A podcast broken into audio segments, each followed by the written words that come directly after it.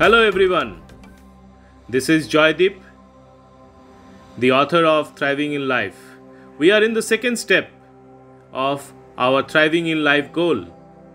Keeping your beliefs in mind, you go ahead about creating a vision for yourself.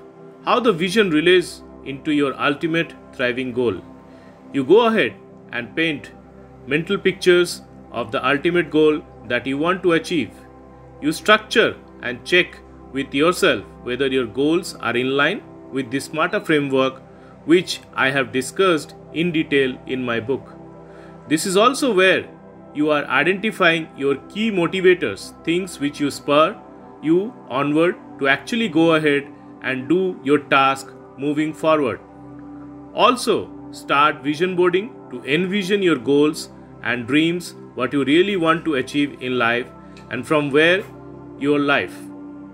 Get busy with your pen and paper and put all your thoughts down. This will enable you to better internalize your vision and make it a part of your identity.